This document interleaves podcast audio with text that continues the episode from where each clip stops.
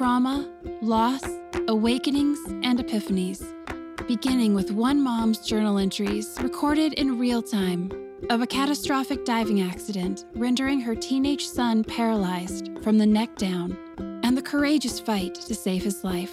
Told through unedited text and journal entries and inspiring guest interviews, Blink of an Eye will take you on a powerful journey of advocacy and hope, and an unvarnished look at the true nature of our relationships and interconnectedness in the face of an event that changes everything.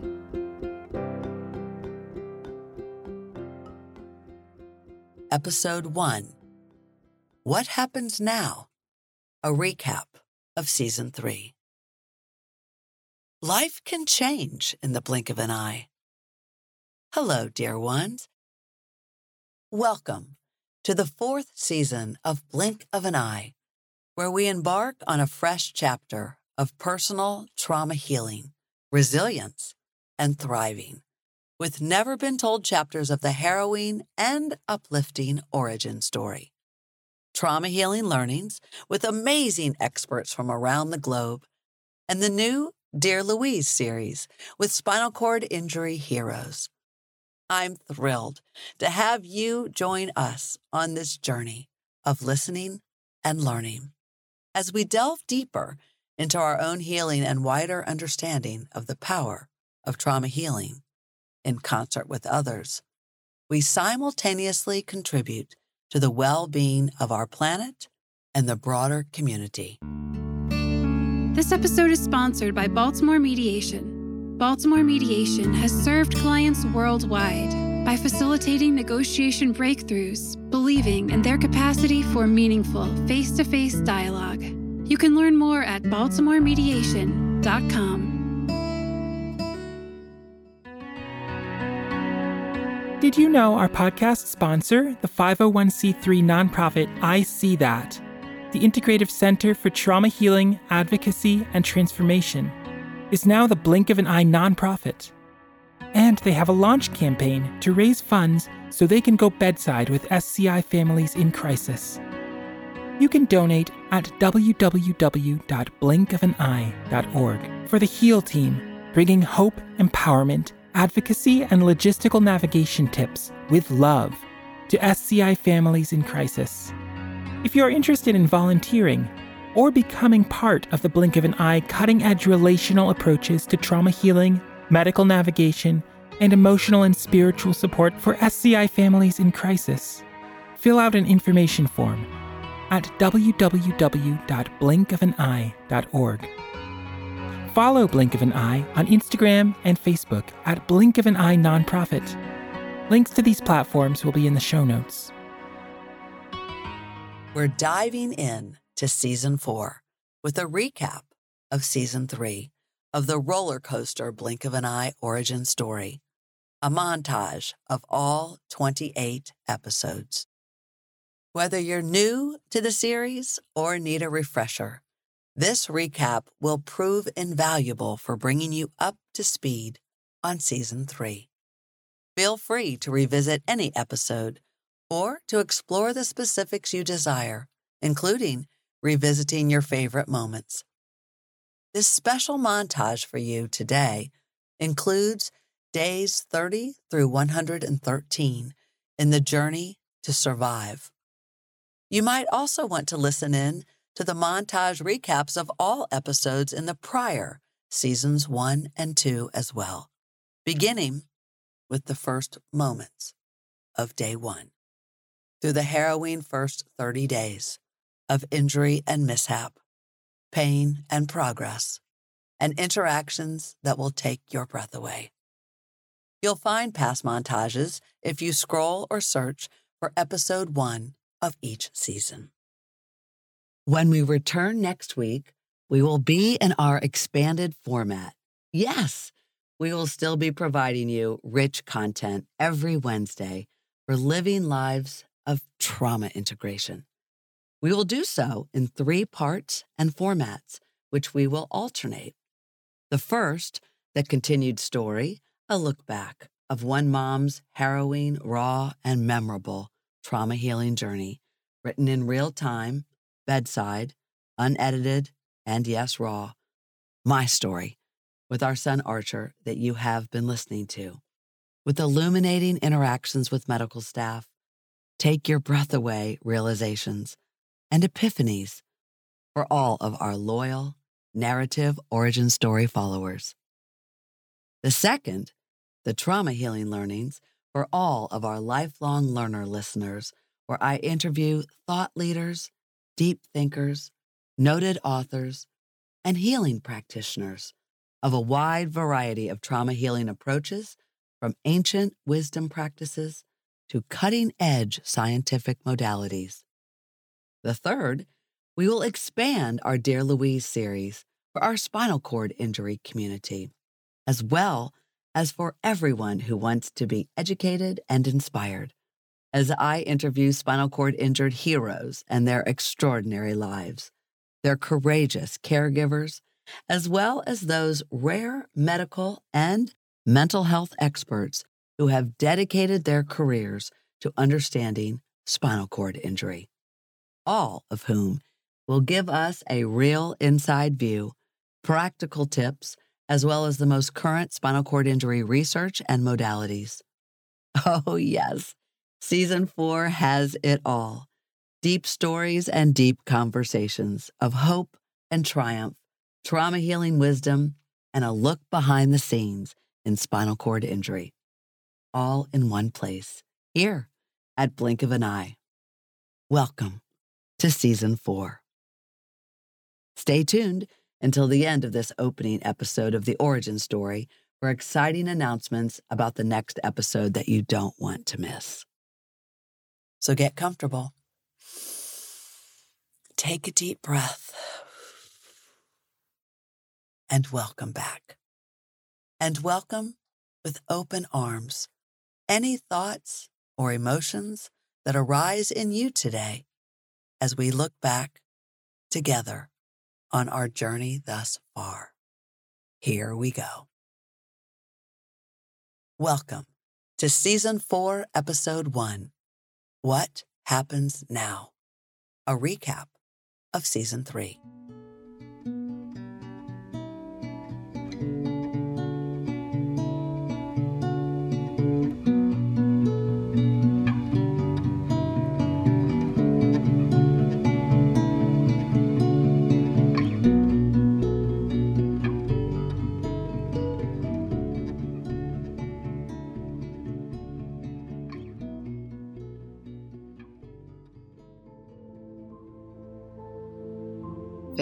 Friends Update. Day 30. I can't believe it has been a month. I cannot explain the feeling of hopefulness I have. We are in a new beginning here at the Shepherd Center. I will call today day one.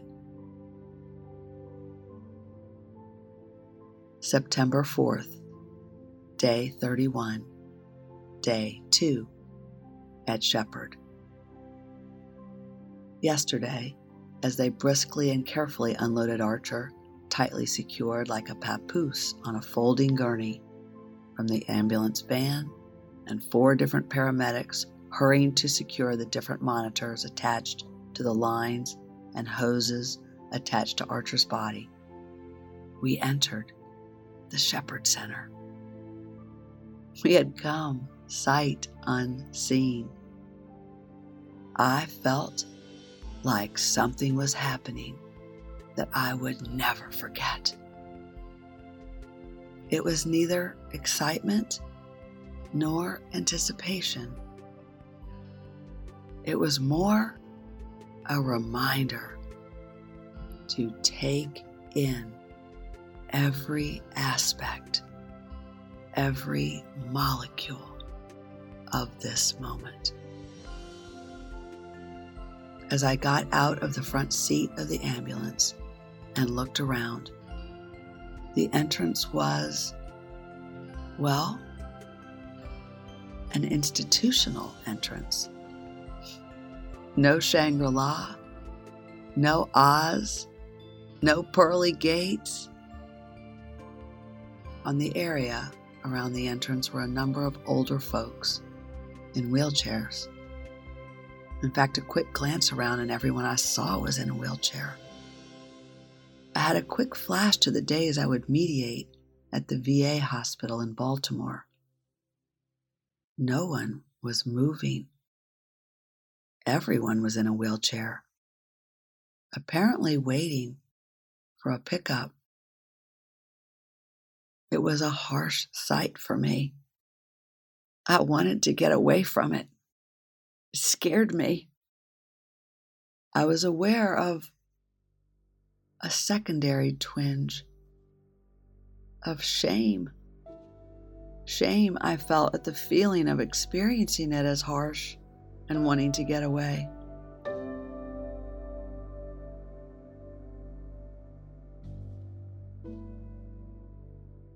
I welcomed the quiet of this Labor Day weekend.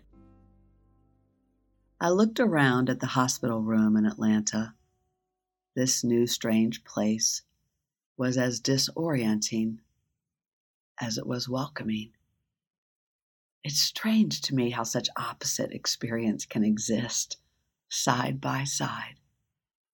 Do you know what I mean? I mean, it's not that they cancel each other out either. As I felt the relief in my mind and the comfort of that relief. But I also noticed how my body was still on hyper alert.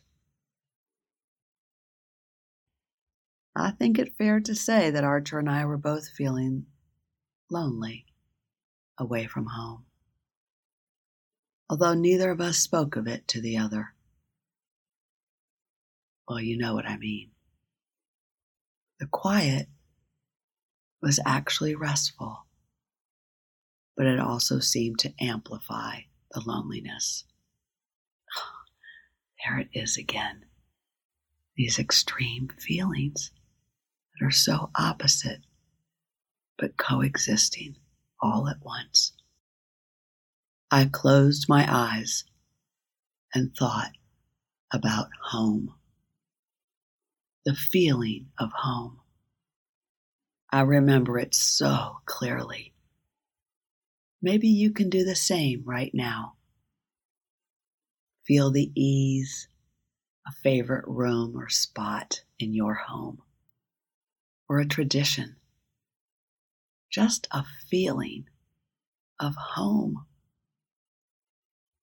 I think if we have that feeling of home, that we can carry that feeling with us wherever we are. And if we're lucky enough, in our bodies. And we can access it again and again when we need it. I close my eyes to try to locate that feeling. The same feeling I so wanted Archer to feel too, because I knew it was restorative. And I had an idea. I had to figure out a way to bring the children and Billy to Atlanta regularly. And Archer's friends. Yes, I thought bringing Archer's friends to us might recreate the feeling of home and the familiarity of what we would have had had we been at home. There is just something comforting about home, you know? And home felt far away all of a sudden. Then there was an afternoon of food. Food, glorious food, hot sausage and mustard. Well, not exactly that, but I sang that to Archer because he had food for the first time in 37 days. It was awesome. And while it was a small taste of a few things, and nothing more than that, the sweet savorings and the other milestone that also happened is this he passed his swallow test. He passed his swallow test. This is big. This is important. Those two to five sips of water, no more than once every hour or so from a straw which he had been practicing and has been so focused and determined to get right by reducing the many swallows of one sip of water down to just one swallow, truly strengthened his swallowing ability. So much so that the speech therapist came in and said, Are you hungry? I about fell over. It was totally unexpected, so things happen fast. Maybe we pause and celebrate the miracle of the human body and the miracle of the prayer warriors, all praying in concert for this very moment. She said to Archer, Archer, what's your favorite food? I honestly thought it was a question intended to be hyperbolic, but she was totally serious. Anything, she said. And then she said again, Anything. I will get you anything today and over the next couple of days. It was such a beautiful moment. Archer really brightened, but here she offered anything. He paused, really smiled, and he paused again and thought, and then said, Well, you know, he mouthed, French toast. And she said, Okay, I'm going to get you some French toast and I'm going to make it myself tomorrow at my house since I don't come in until the afternoons. And I can't get it today because the cafeteria is now doing lunch. But tomorrow, French toast it is. And she continued, Archer, how do you like it? With butter? Syrup? Powdered sugar? Archer mouthed, maple syrup. Do you like sausage? Bacon? He mouthed, bacon. How do you like your bacon? Crispy? Chewy? Soft? Crispy. Was amazing. They got the breakfast menu for tomorrow down. And then she said, Tell me other things you like.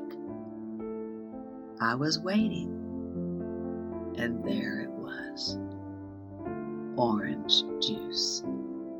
Yep, that is a favorite of his, and it made me smile to hear him ask for it. And she said, Okay, how about if we go for it and I go get you an orange right now? Well, he really brightened. It was just fun. And she left and was back shortly thereafter with a tray full of food tortellini with a choice of marinara or cream white sauce. Archer chose marinara. Banana pudding with cookie crunches throughout, whipped cream, chocolate pudding, potato chips, and an orange, which she peeled, and cranberry juice. As she peeled the orange, he chose banana pudding. And he tried each, but just a tiny piece or a tiny spoon's worth. As he mulled each tiny spoonful in his mouth, he was very careful about his swallowing. I could tell it was not easy, and I know Archer. He will be cautious and circumspect until he know it's not going to cause harm. His smell is off, though, and his taste not so good, and she had warned him of that. But the experience as a whole was glorious, glorious food that he could swallow and taste. She squeezed the orange in a cup, and with a new straw, I saw a delight come over Archer as he slowly savored the sweet orange juice. They have us feeding tube to 2,400 calories now. Amazing, considering we started at 240 calories a day when he was first injured. It's been about 1,500 for a couple of weeks now.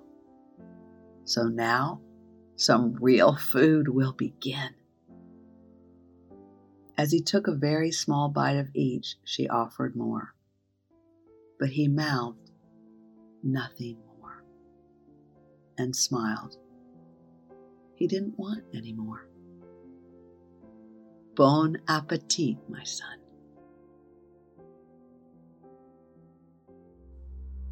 Day 7 Family and Friends Update. All of yesterday was so huge. It's probably worth sharing with you that prior to yesterday, Archer had smiled very little, only just here and there when asked by a staff member, and a couple of times when Dad and I were here. My not seeing him smile spontaneously was concerning me, because we all know Archer. But I also know the excruciating pain he is now reporting which is why they are looking at the whole C spine and his head in different CAT scans. When asked to describe his pain up until yesterday, the only thing he had ever offered by way of explanation is that it is a constant 7 to 8 on a scale of 1 to 10, all over. He would then reference his shoulders in the back of his neck, down his back, and wince. But Tuesday, he was able to tell us more. As the OT worked on his back, he closed his eyes to find the words. It's so hard when he's not able to speak, but he can mouth, and we both drew closer. And he said, searing hot, like a dagger in my back and under my shoulder blades. There was a moment of silence at hearing those words. There she was, working with him hard and used to seeing results. She said,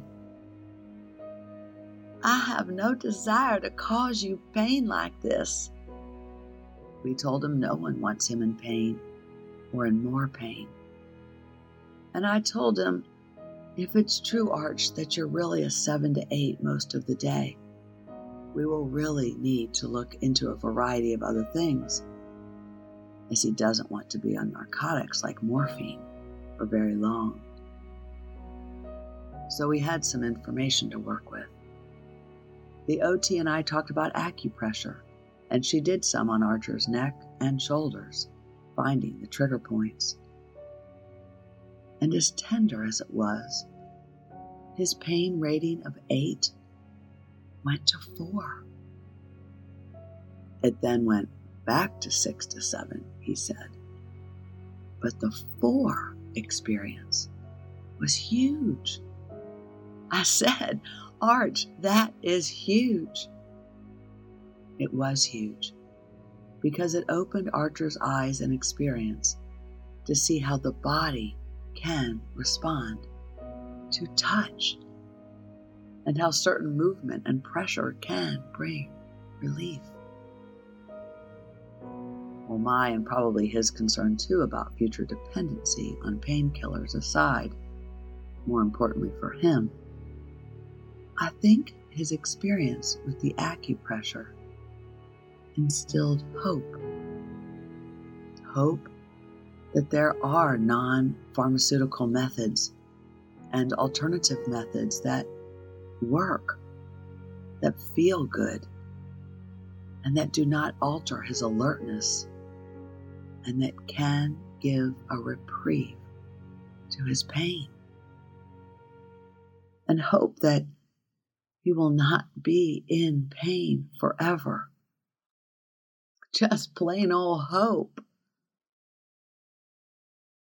So Archer's increasing reports of pain and requests for more pain meds now have a new reprieve, albeit not long lived, as his pain returns shortly thereafter. But that's okay. I am aware, I am becoming more aware of approaches that might not exist in hospitals, even though they work, even if not for long. I'm wondering why they're not used in hospitals. Maybe because hospital staff doesn't know about them or doesn't have time for repeated short lived approaches. I don't know, because that doesn't make sense to me about health and well being. But I am wondering what we can do differently for Archer's pain. I know it's real. I also have a hunch that some of the physical pain might be connected to emotional pain. I don't know though. It doesn't matter the origin to me. I wonder how much of both could be alleviated by different approaches that are not related to narcotics or any kind of pain medication or a combination of fewer narcotics and other things. I realize I'm wondering about many things. Oh, I've got to tell you a funny thing in the midst of this. At one moment on Tuesday, when it seemed like Archer was not in as much pain, I checked in with him. For those of you who know Archer, he can be stoic about pain, both emotional and physical, and can be very serene and rather cerebral about such things, almost as if in contemplation. And it's this serious demeanor that I've seen most of the last few days, without any punctuation of the witty and clever and funny side of Archer that we are used to seeing, and thought surely might begin to emerge now that we are here at Shepherd. We had a glimpse of it on day three here when Billy arrived with a couple large boxes from the prior hospital stay, stuff for Archer's hospital room. As Billy walked into the room, unloading, Archer mouthed, Been shopping. What ya get? We both tried to figure out what the heck Archer was saying. We knew it was funny, though, because of the expression on Archer's face. He must have said that line five times before we got it. Been shopping What'd ya get? Been shopping? What'd you get? Well, Billy got it first and then didn't miss a beat with him and fell right into the old Monty Python skit he and Archer have said dozens of times to each other over the years. A piston engine. How'd you cook it? Archer mouthed. And Billy said, You don't cook it, you boil it and we all cracked up. It was a wonderful moment. Little glimmers of our lion hearted boy with a wonderful sense of humor. It was sweet. But it had subsequently been about three days of no sleep and a lot of pain. And while we know Archer has benefited so much from the soothing, healing sanctuary created in both of the hospital rooms with the orchids and bamboo plants, lavender and peppermint oils, and the soothing, spiritual waterfalls Pandora soundtrack, and the Deuter music Billy found. Archer has been very serene these last few days on the whole. He asked for the soft music, told me he prefers it, at least for now. In our last episode, Archer finally went into surgery for his sinuses. But it didn't go off without a hitch as I sat in the waiting area with my friend Dee Provosti Jasmine, the two of us intensely praying the rosary as the surgeons performed a delicate procedure to clean out Archer's sinus cavity. Now, I've prayed the rosary as a child, and I had come back to praying the rosary as an adult, in large part because of the influence of the Order of Malta, a lay group of Catholics devoted to assisting the sick and dying, and their devotion to Mary, the Mother of God, and to organizing annual pilgrimage trips to Lourdes, France, a place of healing that I wish every person on earth could go to. The truth is, though, that I had never pulled out a rosary unless I was with a bunch of Catholics, in a Catholic place, or in private. And I had never prayed so hard for anything in my life. Yet there we were, in Piedmont Hospital, in a very secular and public space, praying intensely out loud the rosary for Archer. As I look back, I realize my life was changing in many ways. September 21st, 2015. Family and Friends Update. Day 48. My dear family and friends, I do not know where the time goes. You must be hungry for some news about our lion hearted boy. The rehab days are full. Archer has made incredible progress. We also still toggle between two steps forward and one step back, and one step forward and two steps back. Hmm. But we do have such good news to share of the last seven days. Our good news began when Archer was moved out of ICU to the adolescent rehab wing of the fourth floor, one of the reasons we came to Shepherd. A mere 50 yards at best across the hall from the Shepherd ICU, but into a different world where the focus is rehab. It's been a brave new world for sure. The staff is oriented on the tough work of rehab and there are accomplishments I can now list that Billy and I wondered and hoped would be so after a full week. So let's celebrate that Archer is no longer on morphine or any narcotics for pain relief. That that's a big deal. He's not yet pain free, but his pain has subsided and no hard drugs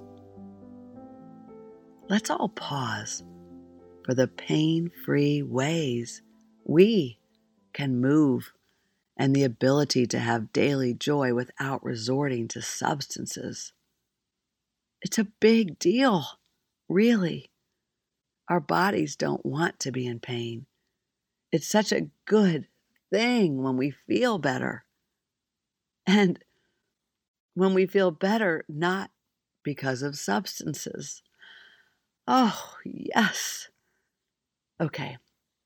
So Archer still reports daily pain of five on a scale of one to 10. And yes, that does make him very stoic as he battles that intensity. But it appears he is as committed as we are to pain reducing alternatives. Okay, here's what happened. Last week, the medical meeting which his team had with Billy was grueling at one point when Archer's lead doctor, applied acute pressure to trigger points in his shoulders, which caused excruciating pain. She really gouged him, Billy said. Poor Billy had to witness that and said it was unbearable.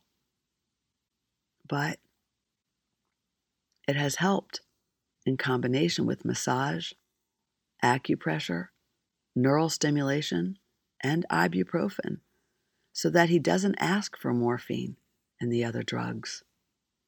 So to go from a regular 7 to 8 to a regular 5 on the pain scale is moving in a good direction for sure. Next, Archer was not only in a mobile wheelchair, he was driving it with a huff and puff wand in his mouth that he figured out in three days how to do forward, backward, stop, turn, etc. His leaning to the precise has helped him immeasurably in mastering, mastering that mobile wheelchair last week and not bumping into everything in his path. He drives that electric motorized wheelchair very seriously, from his room to the gym, around the corner, and back. It takes a lot of concentration. He literally is driving it using his breath, which he puffs into a tube, but it's labored because he's on the ventilator. But it causes the electric chair to move. You know, I realize as I write that I still refer to Archer's mobile wheelchair as Archer's electric chair. Yuck. I don't want to call it that. I mean, it is electric and all, but I think mobile might be the right term. I'm not sure. I need to ask. Surely they don't say electric chair. Around here, they just say chair. And third, Archer was dressed, dressed for the first time in 43 days last week. Yes, be gone hospital gown, hello sweatpants or lax shorts, and a short sleeve button down shirt and t shirt. Although regular t shirts will have to wait, as we tried, and it was just too painful to get over his tracheotomy. They had sent me a list before we left Atlanticare of what to bring. It was actually a very short list. Billy had selected some of Archer's clothes back in his room at the beach and brought them to the hospital, and then had gone to the store for v neck t shirts, which we didn't own. Today, Archer chose a v neck t shirt from Target, lovingly washed multiple times by a dear Atlanta mom to make them soft. Thank you to all the moms who are with us on this journey, helping me at every turn in thought, word, and deed in Baltimore, Atlanta, and other states. I love you all so much. Archer looked downright good. You know, let's seriously thank God for our washers and dryers and all the countless loads of laundry we have done over our mom years. Okay, dads too, who have done the laundry. And how good it is to be in soft, clean clothes. It is so, so good to be in clean clothes, simple as they may be. Thank you, God, for that blessing.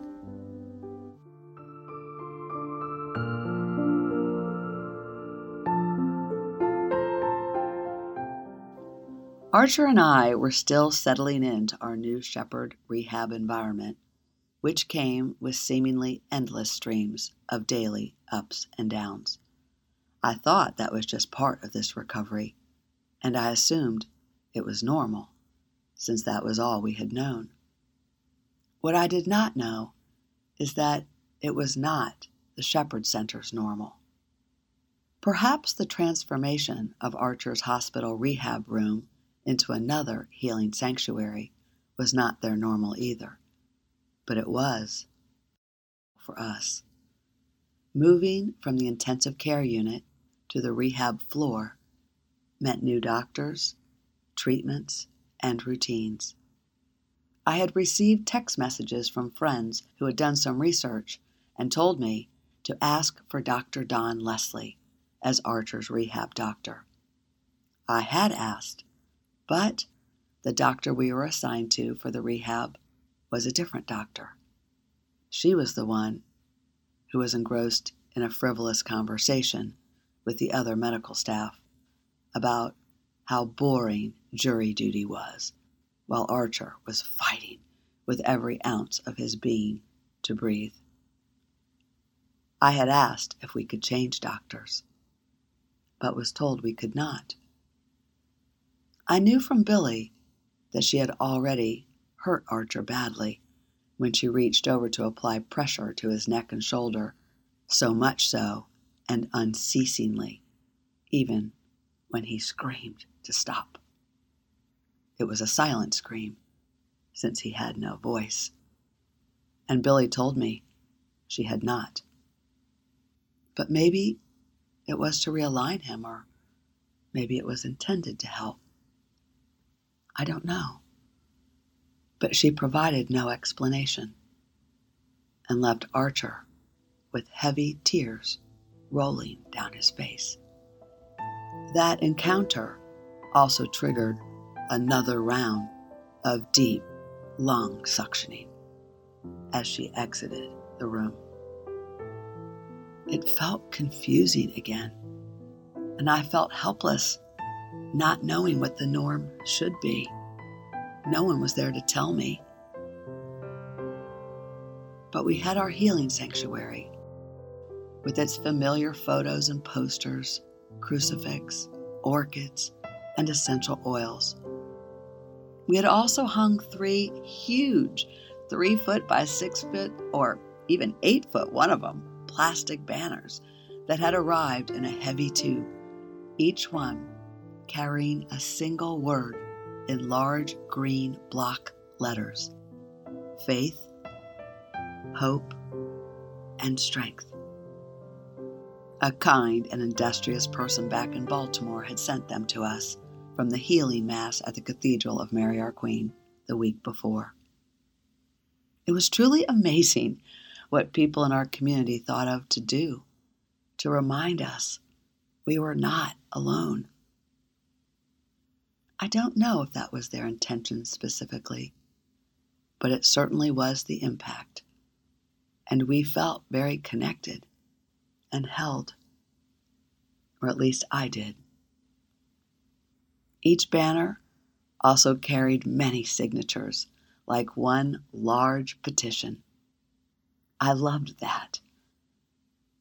And I found Archer staring at them often. I suspect he felt supported too. I was realizing what Dee Dee Provosti Jasmine had said to me that if I was to take care of Archer, I needed people to take care of me. It's a sobering and humble truth.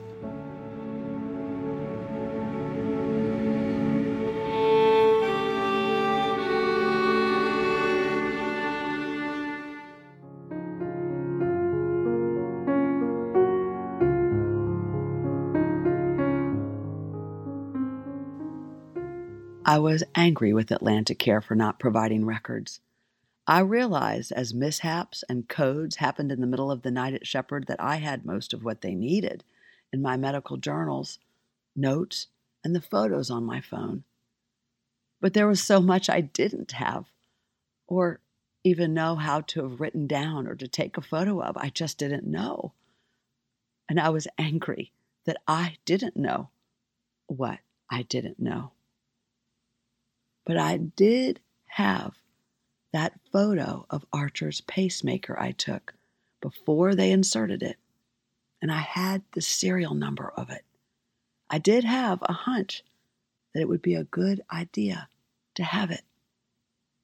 It was the key to helping us help Archer as it identified the company, and I also used the information to identify Archer when I texted Dr. Elnahal. But you know what else? As I thought about that cardiac surgeon back in Atlantic Care, I also remembered our conversations, a number of them, and how he was one of the only ICU doctors who inquired of me.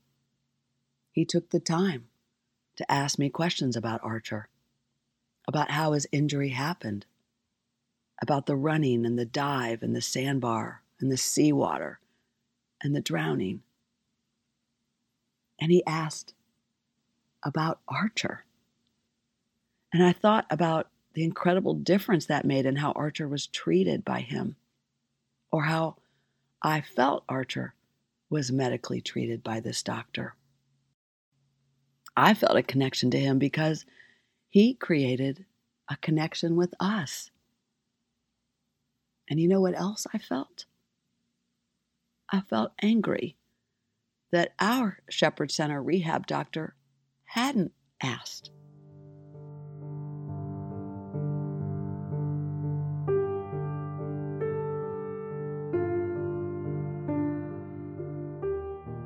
She didn't know how Archer was injured.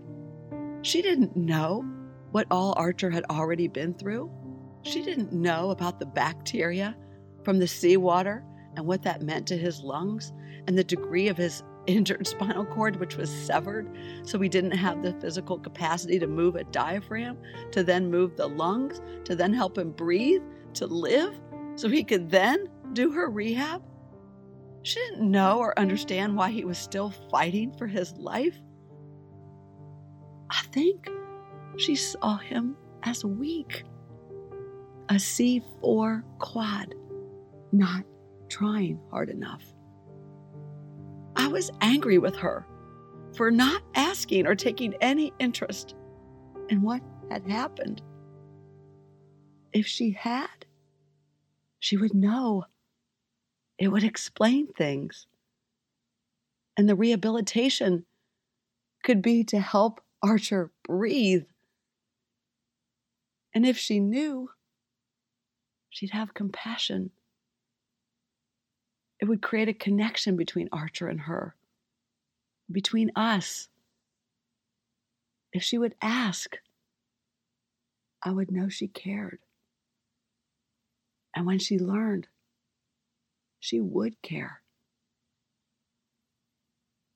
Why don't doctors take interest and ask? I would tell her. But now, she wasn't even coming to Archer's room anymore. All of this was dawning on me hard. And I felt very constrained I couldn't even write my family and friends about it because I didn't want to jeopardize Archer's treatment in any way. It's unreal what Archer had been through. I mean, maybe this was what every spinal cord injured person goes through. I didn't know. Maybe she didn't need to ask because this awful journey is standard, de rigueur. And it's all the same to her. I didn't know. But what I did feel is that she didn't care. And she wasn't responding. And what I did know is that if she did care, or if we felt she cared, we'd have a connection. We could have it now. And that connection, that would be powerful rehab.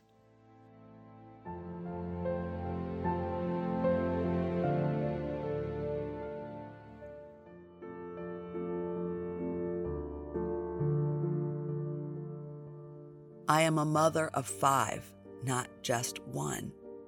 The other kids have stuff going on too. I wish Billy were here. Like the old days, when we would lie in bed at night and go through the mental Rolodex of our children, comparing notes, trying to stay abreast of our family and on the same page as parents. Paula, good. Petey, I think okay. How about you? Yup. Dewey? Mm, well, I'm worried about his feeling picked on. Really? Why? And we'd talk. Archer? Good. Dutch? Hmm, gonna be a tough decision to choose one spring sport over another. That's how it went. In the old days, it was always at least one of the five who had something going on, and it was always shifting between kids. But as I lay here in the fold out chair, going down the list of children in my mind, I miss those days and it seems each one of the children now has something very significant going on. All of them amidst the backdrop of all this craziness. And I am here in Atlanta, and it feels far away. And then there's Archer. I look at him lying there, and I hear his faint breathing and the sounds of the machines. And I feel tears rolling down my cheeks again. Because really nothing is ever going to be the same if we don't get him breathing. While the other kids and I are checking in with each other regularly on our family group text, Paula told me She's keeping the boys apprised about Archer since she's the only one who reads the family and friends updates before she posts them for me. It's such a help to me. I also wonder about the toll all of this might be taking on her. She confessed she couldn't read many of them and that the boys said it was too hard as well. They all just want to know if Archer's getting better. What do I tell them?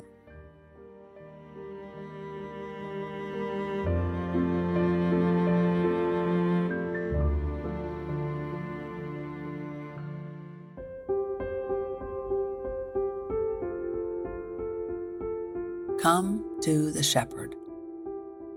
October 3rd, 2015, Day 60, Saturday. 30 days in Atlantic City Trauma ICU, 12 days in Shepherd Acute Care ICU, 19 days in Shepherd Rehab. Where has the time gone? I know it's been a week plus since I've given you a status report. The main update the deep suctions continue. But Archer had an outing. The medical plan may change. First, the outing. On Friday, Archer and two other paraplegics went to the movies with four Shepherd staff. It took them five hours, but they did it. Archer came back feeling good. Thank you, Shepherd, for fun Fridays, just for the adolescents and their adolescent friends if they visit. It was Archer's first time, but Archer may now go every Friday. No adults allowed. All good. The respiratory thing is kind of getting us all down, though, I'd say. Certainly wearing us out. Even staff seem wearied. Imagine the effort for Archer.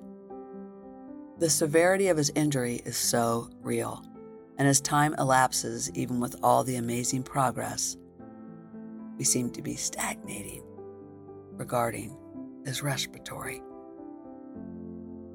The part of the past week and this weekend that is the most sobering and that probably holds Archer's rehab progress back is the ongoing scourge of mucus. The daily and nightly suctions with their stubborn mucus plugs refuse to abate. Even as I returned Thursday, Billy and my brother William, who had come to help Billy, both reported a difficult few days. All of our spirits feel a bit low about the ventilator weaning progress. Our goals certainly are tempered. I suspect our game plan here will be altered. It's 5:27 a.m. now as I write you. We've just finished deep suctioning Archer for 43 minutes. The difference now is that it takes three of us, no matter what. Neither an option nor a luxury, because Archer's left arm has gotten quite strong. Isn't that wonderful? But also, now more spasmodic, especially during the deep suctions, and he doesn't like that at all. He has indicated to me sternly with his eyes that I am to hold down the spasmodic arm that flies up with the suctionings. So, my job of holding his arm down from the involuntary contractions set off by his writhing and straining to cough up the gunk during the suctioning process actually requires both of my hands now, as I need to lean on his arm to hold it down due to its growing strength. It's amazing to me the change in that left arm.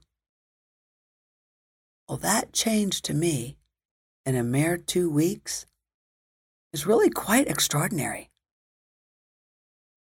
But that strength also brings a wilder and more dangerous situation for Archer during suctionings. During the sessions, the person standing on the left side of his bed, who is either hand squeezing with two hands the large manual oxygen bag, or snaking with both hands the long vacuum tube down Archer's trach into his lungs. And that person is in danger of being involuntarily struck. Indeed, someone could likely get hit hard now. And Archer, he's adamant that I or someone strong hold that left arm down. So Archer's initial request during suction sessions that I simply hold his left hand in place has now morphed to a straitjacket grip out of necessity. And there's another new interesting development that Archer doesn't like at all as well the twitching of his left arm, which can be rather dramatic, moving as it might on its own, even during times of rest. Well, the first time I saw him agitated about this upon my arrival back, I smiled and reminded him, My love, it's actually good because your body is raring to go and just waiting to do what it wants to do, Archer, naturally and it will. But the fact that he does not like it now brings with it more need for us to be both aware and present to help put his arm back in place when it gets spastic and falls off his bed or his chair. Upon a little further inquiry with Arch about it, though, I realized it's more than that. He's frustrated and embarrassed. that breaks my heart.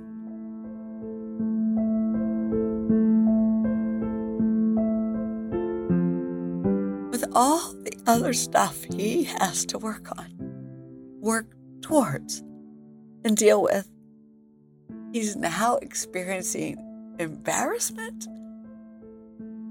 he said he didn't like what he called the chicken wing. As he mouthed that, I had a flash of this boy when I was in grade school, being mean and cruel, as he taunted some other kid, making fun of him as a spaz, making his own arm bend at the elbow with the wrist drooping. Why are some kids so mean? Maybe because their moms didn't stop them in the act of winding up to be mean. I don't know. But I knew what Archer meant. Whether people doing or saying things to be funny also have an intention to be mean or not, the effect can still be very hurtful. After all, the devil is a funny guy, a clever guy. So if you happen upon someone who is spinal cord injured, a C3 to C5, please know there is a tendency for the arm to want to bend at the elbow with the wrist drooping down. True, it's not a pretty sight. But I was so grateful Archer could tell me where he felt vulnerable. And while the creative miracle is happening, if you happen to be with Archer when his arm spasms or chicken wings, I believe he would be grateful for your kindness in straightening it out for him. But you can ask him.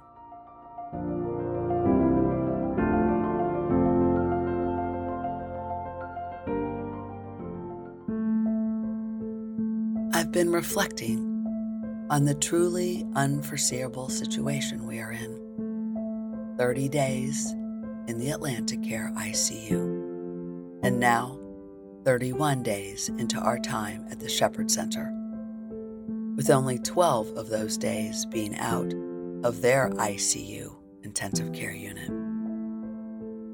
We were supposed to have been off the ventilator in three days. We were supposed to be stars at this rehab center for adolescent athletes.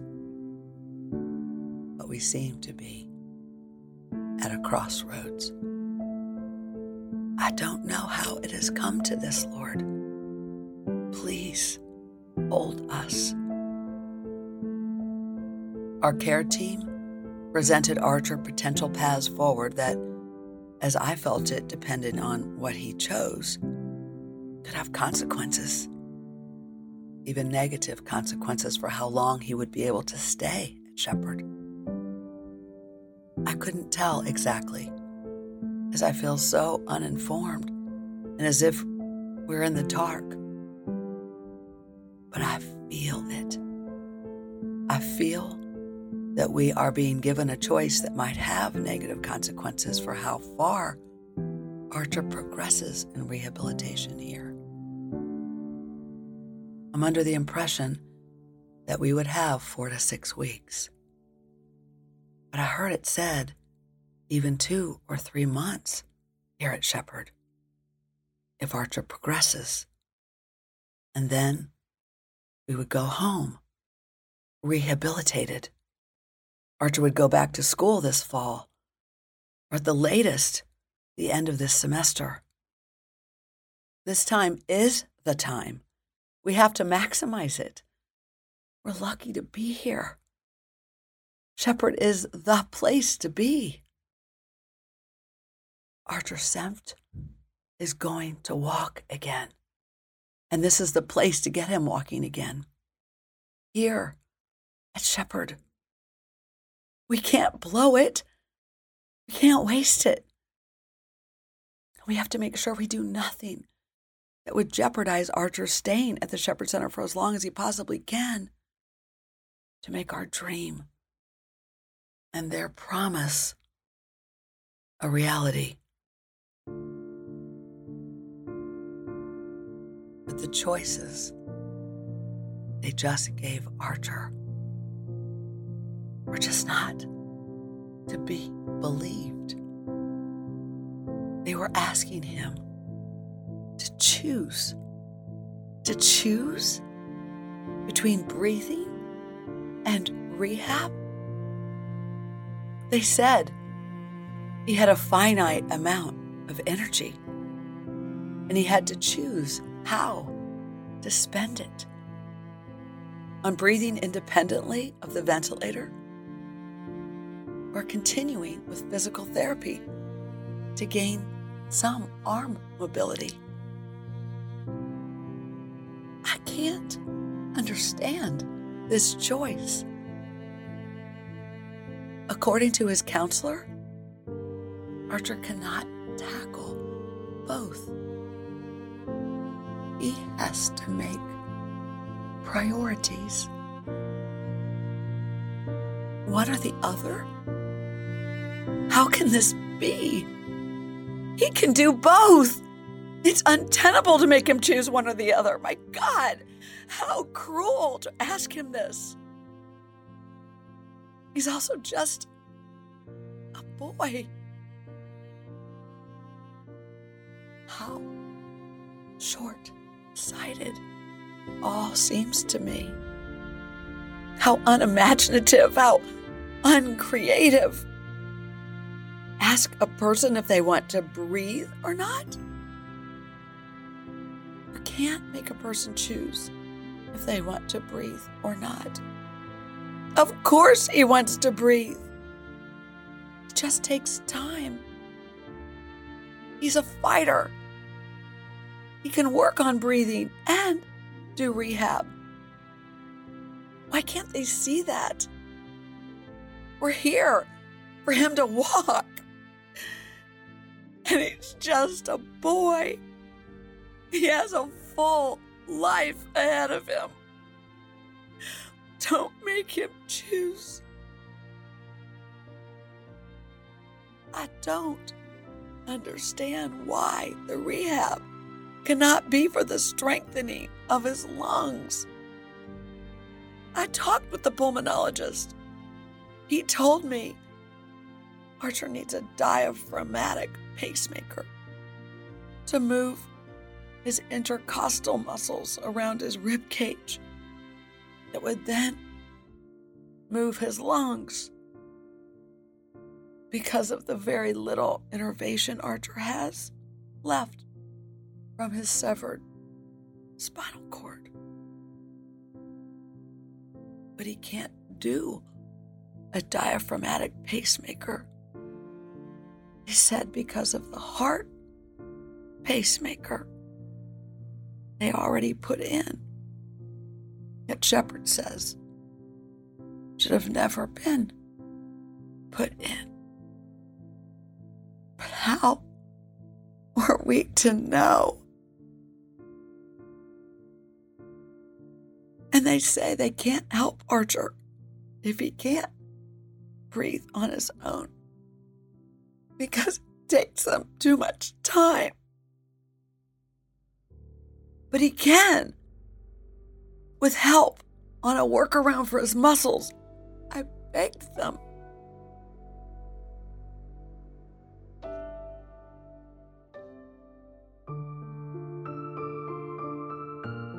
Personal journal note. I know how badly Archer wants to get back to school. I'm working feverishly to find a tutor for him here in AP Calculus. I asked Shepherd if we could use the time Archer is not in the rehab gym for schoolwork. We were attracted to Shepherd because they said getting kids back to school was a top priority. But really, Shepherd has schoolwork as a low priority when you are in rehab. And I get it. But I thought it could be a high priority now, which is what we have wanted all along, since they don't have Archer scheduled for anything. There's a nice lady here who has a background as an English teacher, and she created a little syllabus. But it's really just watching movies and answering some questions, verbally, mouthing them to her. Not exactly school. I guess that's all she thinks Archer can do. She said as much. I offered to read to him and get him CDs of book classics. She smiled and said it will be enough for him to watch the movies. I confess, I'm still grateful that Archer will just have a piece of paper that says he had class, so he doesn't fall behind. Even though I don't like that truth, because I think he's getting ripped off of an important time in his life to be learning. I imagine it's what many parents in Baltimore City's public schools fall into the trap of, too. Just push your child through to the next year. It's pretty bad, really. Archer and I talked about watching stuff on TV or getting educational movies about the world and geography to learn in that way while we're here. But it is true. And a bit nutty because there's so little time to actually watch even these movies. Archer works so hard on breathing, and the suctionings interrupt everything. And the machines pumping air into him all day long require monitoring and tube changes. And it's always so much worse at night. And Archer's exhausted. Well, the pulmonologist brought in some device he asked Archer to puff into that measures the strength of his output breath. He has a long way to go. But we'll get there.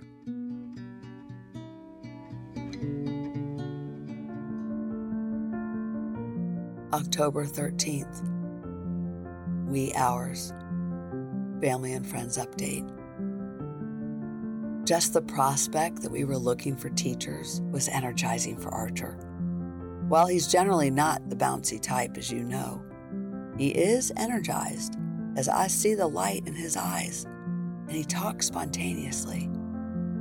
Yes, it's also a little tricky to give Archer schooling here since all of his classes are AP, including his drawing course. But where there's a will, there's a way. After all, when the going gets tough, the tough get going. And we are tough. At least I pray we are.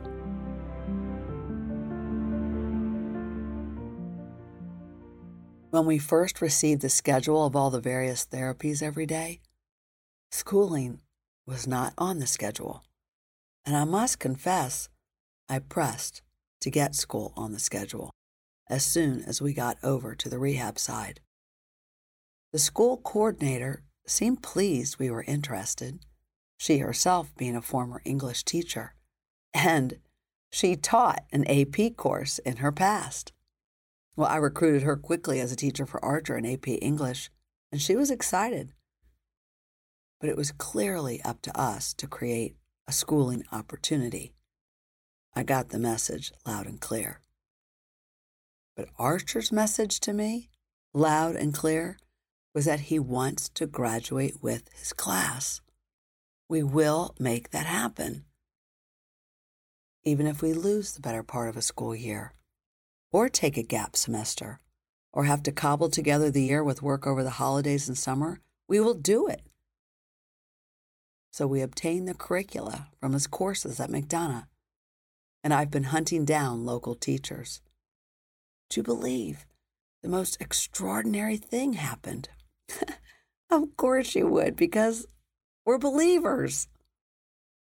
Well, the former director of the math department at Emory University has volunteered to teach Archer AP Calculus. And the headmaster of Pace High School here in Atlanta, who also teaches AP American Government, has offered to Archer to attend his class. And short of that, that he would videotape his lecture classes for Arch. It's incredible.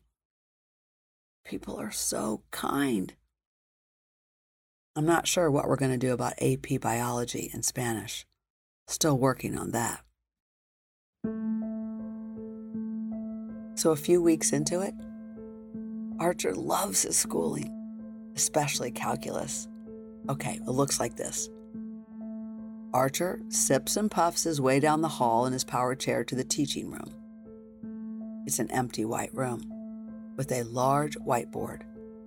He has a portable ventilator machine hooked to the back of his chair. A respiratory therapist or I follow with the lung suction machine on a rolling table in case he can't breathe because of a mucus plug.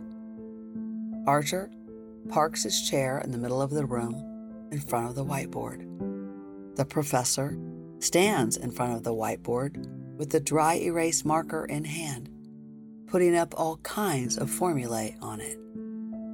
And he and Archer go back and forth about problems and so on. Archer can't talk, but he blinks his eyes and nods. The professor leans in a bit as if to listen to the blinks and keeps on going as if there's nothing unusual. You could hear a pin drop as his squeaky marker writes more numbers and equations on the board. And he pauses to see if Archer is following. And Archer nods. It's an amazing sight to behold. Archer weight shifts, and the professor keeps on teaching.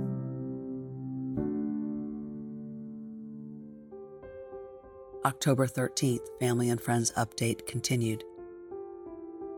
The preparations for the new space creations are underway. I flew home Saturday morning for moving day.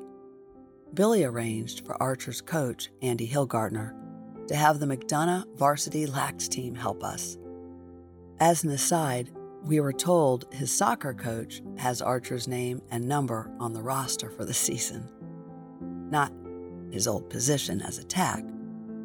But isn't that awesome? And so very, very kind. Archer loved that, if it's true. As I walked in our front door from the airport, Billy was telling me it was going to be good and to brace myself for chaos for what he had been working on at home last week. Yes, it was a wreck, like a true moving day in progress that I had no input into. With boxes and the rugs overturned and a lot of things staged in groups. I thought that was what I was coming home to do, to help us pack the boxes. But at 11 a.m., about 10 strong, healthy, beautiful, strapping young men arrived. Archer's army were in full force. I just wept at the sight of all of them. Archer would be one of those boys. They've grown again over the summer. Big boys now. They now look like young men. I loved each and every one of those boys in that moment, full of promise, ready to help, and so healthy so able. It was really lovely to see them. And I was also deeply moved by their vitality and numbers as I stood in our front hall at the ready. Thank you, boys. Thank you, Archer's Army.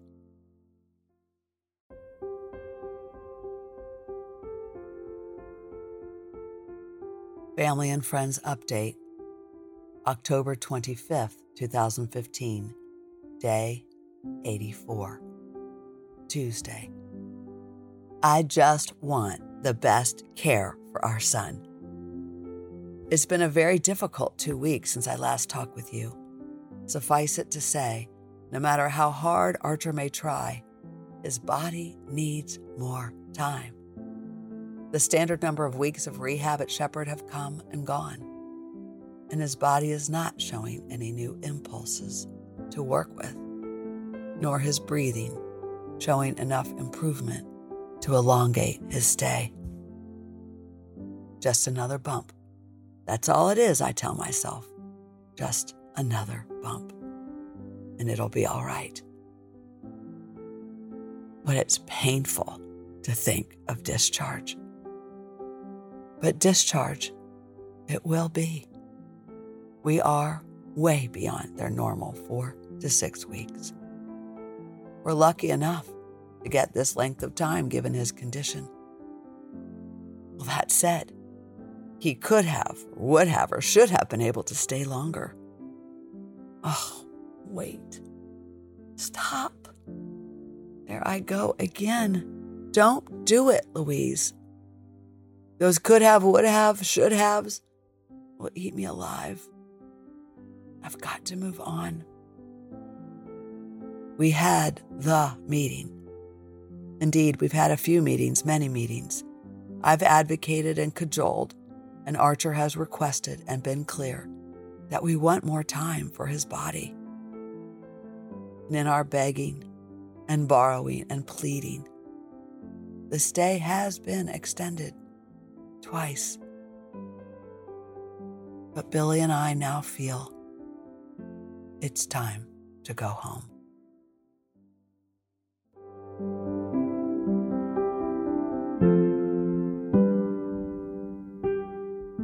October 28th, Family and Friends Update, Day 87. So, we've been scrambling and trying to figure out the best plan for Arch. We think we have it by returning to Baltimore and going inpatient to Kennedy Krieger with lesser intense rehab until Archer is strong enough to enter an outpatient setting. It's an interesting no man's land predicament. Not sick enough for ICU, not healthy enough for continued rehab at the next level. Tired, worn out, and inexiflated again. That'd make a good country western song, don't you think? I can hear it now. Maybe Steve Martell and musician friends at McDonough could write that song. Not funny. Well, they did write a very lovely song for Archer already. Very talented and loving. But honestly, I'm looking for the humor in this for some form of relief, even if it is a bit offbeat. Humor and comic relief, it crops up here and there like when one of the new techs in Archer's room was commenting on two gorgeous 8 by 10 photos of Cape May, gifted to Archer from a local photographer, Dottie Dolling, member of the beach club where Archer was working. Of the many sent to him taken of Cape May, he chose a photo of the beach club itself and a photo of the seagulls in flight over the surf on the sand on the beach club's beach. They're on the wall in front of his bed where he can see them, along with Pete's Archer Strong graffiti, a young co-ed's Don't Give Up Archer, and a cross with Jesus. Well, we were talking with the tech and letting her know how much we loved Cape May. And as I was promising Archer that we'd get back to Cape May. I turned to the tech and said, Archer loves the beach and the ocean. Well, Archer's mouth curled to the side, as you know he does sometimes when he talks from the days when he had no hearing, and he said, as he kind of bowed his head in a sort of submission like way with eyes getting big as he raised his eyebrows and he said, I might love her, but she didn't love me back. there it is again. These moments, they stab.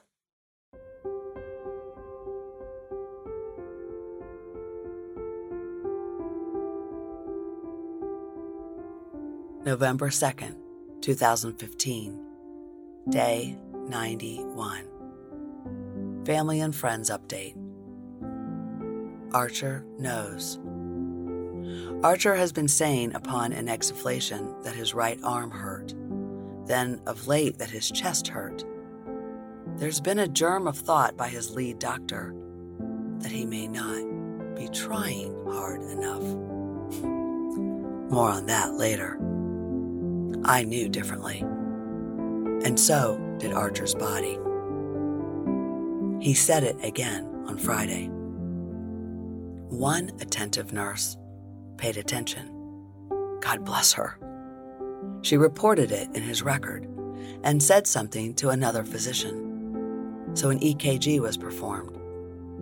His heart was fine. That's actually good to know. His chest still hurt. So they next ordered an x ray of the chest. Hmm. it appeared there was a change from the last x ray taken in ICU. They next ordered a CAT scan, which required Archer to be taken to the adjoining hospital, Piedmont Medical, where he spent the day on Friday. Good thing Archer's army had not come early for Fun Friday, as they usually did, since Fun Friday at the Shepherd Haunted House was not meant to be for Archer. Well, as an aside, we were fine with that. The T's had cast Archer as the ghoul who hangs in a corner at whom hatchets are thrown at his chest. Really, I'm not kidding. That is what they cast Archer to do in the Shepherd haunted house. I heard from one of the T's who thought it was perfect for Archer since he could make some pretty good faces when in pain. Really? I said. Archer, sheepishly, said to me, he really didn't want them to paint his chest. Paint your chest? I was horrified when I learned of it. Really? My lord, his chest is already disturbing to look at. Now, stitched with a number of two to four inch scars on his left shoulder, many down the right sides of his chest, with pierces in different places as well, like Jesus. After all, he did undergo nine surgeries in 38 days. And throwing objects at a body that has no way to put up a hand or an arm to stop something, let alone a voice to cry no or stop, being cast as a dartboard for fun?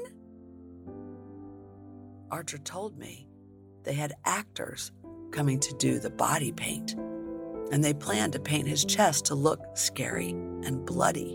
And all he was supposed to do was make facial grimaces as the fake axes were thrown. Really?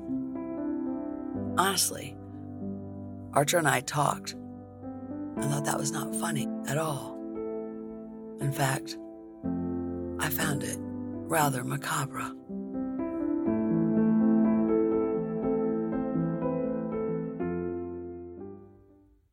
Now that I think about all those surgeries and general anesthesia, I wonder if indeed some of it is still trapped in Archer's body, which has no way to move in ways we would be able to move to work it out. Perhaps trapped under his right shoulder blade, where general anesthesia can often lodge after surgery? Just a thought. Anyway, Archer missed the whole Halloween thing here at Shepherd. That's quite a big deal, which they spend a few weeks preparing for, turning the gym into a haunted house. And while he did not want to be in the hospital, his missing the ghoulishness of disabled paraplegics and quadriplegics, acting scary, or being scared by other twisted characters, was not exactly up our alley. I know. Call me a party pooper. I probably am about Halloween. The dark side of it, that is. I mean, don't get me wrong. I love Halloween for all the dress up and fun and creative costumes that make you laugh and smile, and Halloween parades, and neighborhood trick or treating, and candy apples and pumpkin carvings. But how and when did all the ghoul and darkness creep in the way it has. Okay, Arch has two air tubes, which are each about the size of a quarter in diameter and about six or seven feet in length, that fit into a piece of plastic that forms a V, which is attached to his trach opening in his neck which is secured in place by a collar that is velcroed around his neck. Well, the tube in the V, and thus those two tubes, just popped off in the middle of the night. Yeah, I'm not kidding, it's true. The darn thing just popped off, leaving Archer with no oxygen from the vent. But I had no idea at first as I heard him click and rushed to him in the dark, acting quickly as the alarms on the ventilator monitor machines began to go off. And I was looking in the dark for the oxygen button on the monitor to push it to give Archer what I thought he needed. And Archer had this crazy, panicky look on his face as his eyes were bigger than saucers and he mouthed something over and over, but I couldn't make it out in the dark. So I was racing for my phone to get a flashlight to be able to read his lips. And as I frantically scanned him, I then realized there were no tubes through which the hit of oxygen could even flow. The entire attachment was off of Archer and lying on the side of his bed. I mean, do you know the expression? If it had been a snake, it would have bit you? Well, that's what it was like. I couldn't have imagined the entire tubing that gives him all the air he needs to breathe to live was not attached. How? In the world did that happen? But this time, a team of medical staff had rushed into the room as well. We reattached it, and that was that. Archer looked at me like, Come on, Ma. And he was right. I overlooked the most obvious because it was just not familiar to me in the loudness and dark of the night. And the crazy part is that when it popped off, it was so loud. The air in the vent is highly pressurized and it whooshed from the hose, and tiny, teeny pellets of water from the forced air flew out like spittle all over the room. I realized that when I spied it and picked it up, loud, whooshing, and spittling, that I was just so not expecting that. These nights are always unfolding, always something new. I suppose it was a good thing to experience, similar to the barely bed sore that took over three weeks and 15 minute wait shifts to make go away. Good preventative things to experience now. So, when and if we are at home and this happens, well, Archer's main functional goal was to breathe off the ventilator before he came home. That little additional four words I know are very important to him before he came home. I don't think we're going to be on the ventilator when we come home if Archer stays on the move like this. And here's why else. It happened again the next night, which was just the night before I came back to Baltimore. About 2 a.m. I was leaving at 4:30 a.m. to shower and catch a flight home to the Mount Washington Tavern fundraiser. But this time, the ventilator popping off was part of my scanning for what to look for rather than my intense focus on Archer's face, the oxygen button, the lung suction equipment, etc. But here's what is even more crazy. Absent someone not securely placing the V of the tube back into the trach opening, which is pretty tightly fitted on, it takes a pretty huge force of air to push the trach so hard that it pops off the ventilator tube. And just so that you know, there's also a lock on it, per se, a plastic catch, like two little teeth on either side that keep it secure, which is why it was so very unexpected when it happened the first time. But now, a second time. It felt to me as if something within Archer was forcing it off.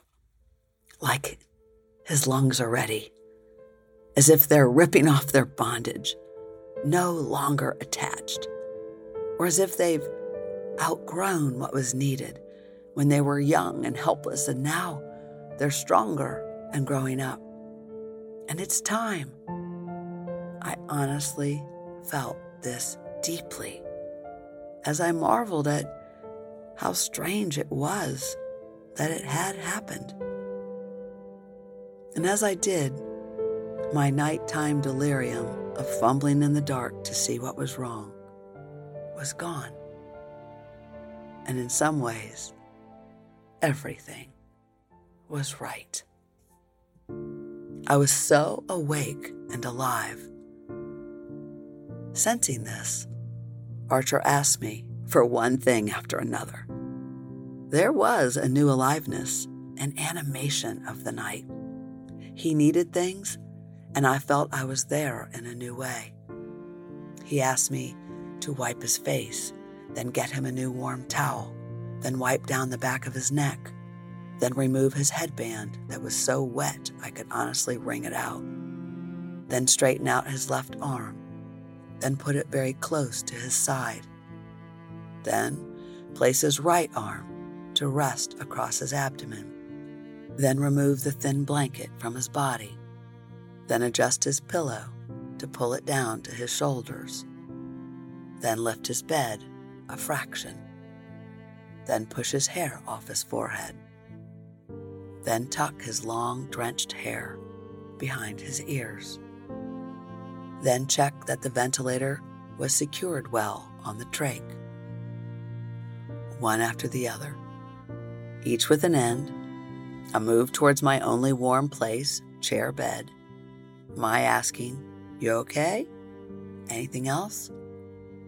And yes, something else again and again. He was really cleaning out fully. It was intentional and also almost comical. On what seemed like completion, I said, You good? And he said, Cheek therapy. yep, that seemed appropriate. I went to the ICU in my pajamas and brought in another warm towel, draped it over his head like he so likes when he looks like Moses in the desert, and I pressed it gently up onto the sides of his cheeks so that all that was showing were his eyes and his mouth, like a little papoose. And he was settled. I went back to crawl in between the down comforter atop the fold out chair with the extra three blankets on top for weight and warmth. His room is still a frigid 40 or something degrees. Then, a little over 90 minutes later, at 4 a.m. exactly, it happened again. Can you believe it? But this time, the force was so great that the entire inner cannula, which is the three plus inch piece of hard plastic curved tubing shaped like a banana that actually is inserted into Archer's neck and into his body and into his airways through the tracheostomy opening, blew off too. Now, is that weird or what? Seriously odd, since the inner cannula also has a little locking mechanism, one that involves two little clips on either side that are opened and closed again when it is cleaned and replaced with a new one twice a day. So the likelihood of it not being locked, well, it's always a possibility, I guess, but it is slim. There's a lot of air coming through, so it really needs to be locked.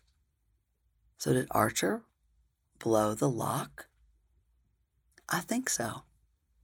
So much for locking systems now. I don't think they could have held back what I think Archer's body is doing. Archer's body is telling us, Archer's lungs are telling us, they're saying, we are rising. I really felt that.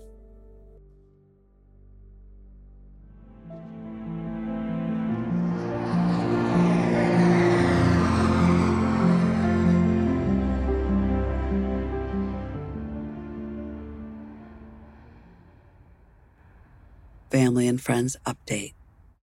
Wednesday, November 17th, day 106. Begin again.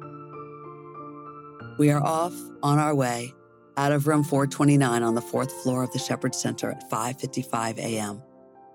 I had a cannoli per Archer's request in my pocket. That and our orchids placed carefully in a bag I kept in my lap that ward off any dark energy lurking in the corners of Archer's room. They do emit good oxygen. To begin again. The Medijet EMS team arrived at 5:30 a.m. We had been told 6 a.m. Last time, they were on time to the minute. When they knocked on the door and I was just putting in my contact lens after we got Archer taken care of and ready to go, I laughed and said, Hey, what are you doing here so early? It's not nice, like a prom date arriving a half hour early. And we all laughed. I felt like myself in that moment. But it was no nonsense after that. I watched the team of four swiftly and carefully move Archer from his bed onto their stretcher by lifting the sides of his linens to form a sheet harness and then swiftly strapping Archer in. I was aware this time of every click of each seatbelt in the stretcher, and as we whisked out every change in temperature from his cold 62 degree room into the warm hallway of the unit, into the drier air of the elevator, to neutral air in the hallways, to the damp and balmy air of the early morning Georgia fall day, where his ambulance van awaited. Temperatures matter now for Archer, a lot, so we take notice of new things now. They briskly wheeled him down the shepherd hallways as we made our exit the same hallways I had marveled at as we made our entrance, holding, as we did so much hope, two and a half months ago, to the day, and then up and into the ambulance van. I said to Archer a few times, You're doing great, bud. This is familiar. There's nothing to fear. He was very courageous. This trip, he had no drugs to knock him out in any way, shape, or form. He had a new antibiotic given, from what I could tell, which was preventative, since he had a high white blood cell count yesterday.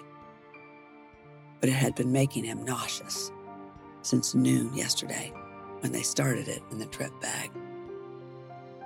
But as they lifted him up and into the ground ambulance, the craziest thought flashed through my mind simultaneously as my eyes welled up. I was not expecting the emotional response. I realized I was flooded with many emotions. But what flashed was a thought about new beginnings an Archer's donor, his bone donor, for his neck reconstruction. Thank you, anonymous donor. Whoever you were on earth and are now, I am so grateful to you for giving Archer your hip bone to replace his shattered C2, C5 neck bone. Thank you. That is the ultimate gift of unity to give your body. Some of you might realize that. That Archer had a donor is a very important part of Archer's medical history. His impact was so great that his neck bone shattered into pieces. He told his rescuers he had heard a loud cracking when it happened. Can you imagine? He knew upon impact also that he was paralyzed. I think I told you that part already. That part still takes my breath away, though. His surgeon tried to get the fragments out of his spinal cord as best he could and believes he did. I've always wondered if there wasn't some part that no one could get that shattered higher up, causing the C3 level as well as C4 level of injury.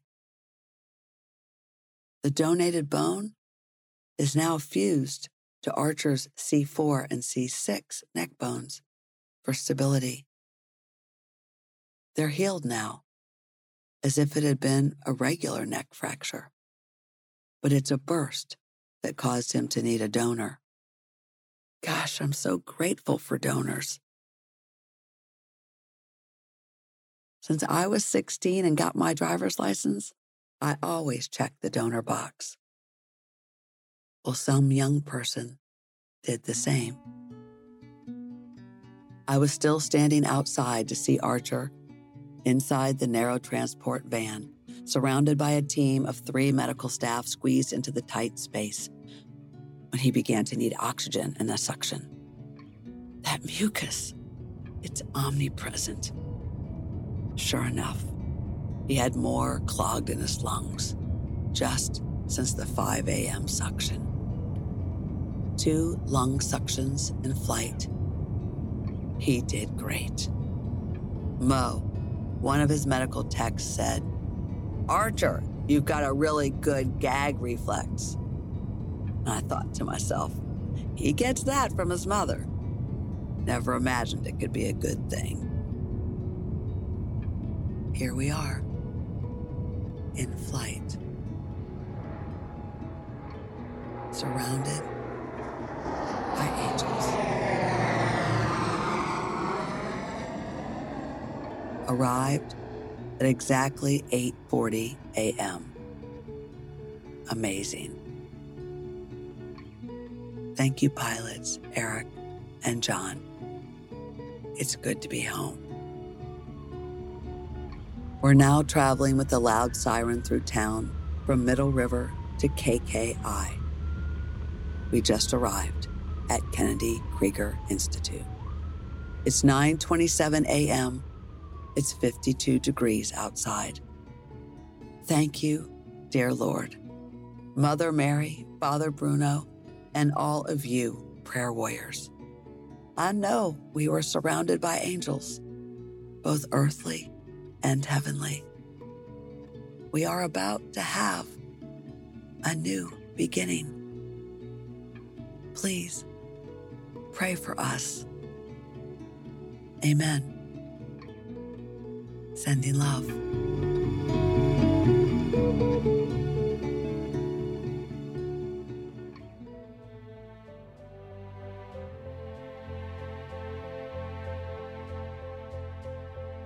In our next story episode of season four, we will begin at Archer's flight touchdown at Kennedy Krieger Institute in Baltimore, Maryland. Until then, we'll be here for you every Wednesday.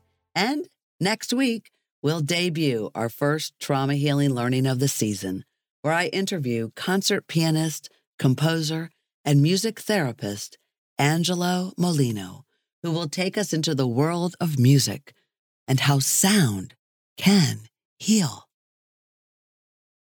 And as a recap of what you can expect with this season, season four, we're introducing a captivating alternation between narrative storytelling and profound trauma healing learnings, THLs, for all listeners, as I interview folks from a wide variety of healing backgrounds, from ancient body and mind healers to scientists and doctors researching the most cutting edge scientific modalities for healing pain, skin, and broken hearts. And our Dear Louise series with spinal cord injury influencers and tastemakers, as well as SCI specialized doctors and professionals.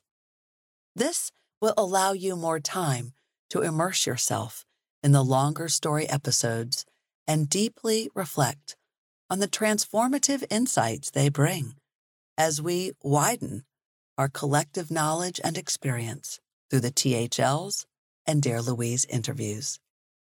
Oh, yes, It is through shared experience and vulnerability that we grow as a community. It is my hope that by enhancing the storytelling with true to life tips, science, and healing practices through the THL wisdom and Dear Louise interviews, that we at Blink of an Eye Studios and Blink of an Eye Nonprofit can give you, our beloved listeners, the best of both worlds.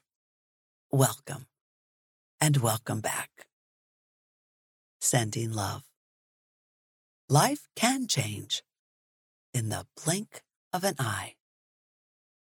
Hope for everything. Begin again. See you next week for the Trauma Healing Learning first of season four. Together, we are raising the vibration for healing.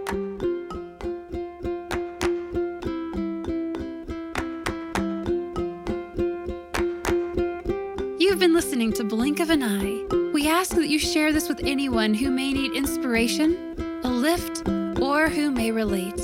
Never miss an episode. Subscribe to Blink of an Eye on our website, blinkofaneyepodcast.com, on Apple Podcasts, Spotify, or wherever you get your podcasts.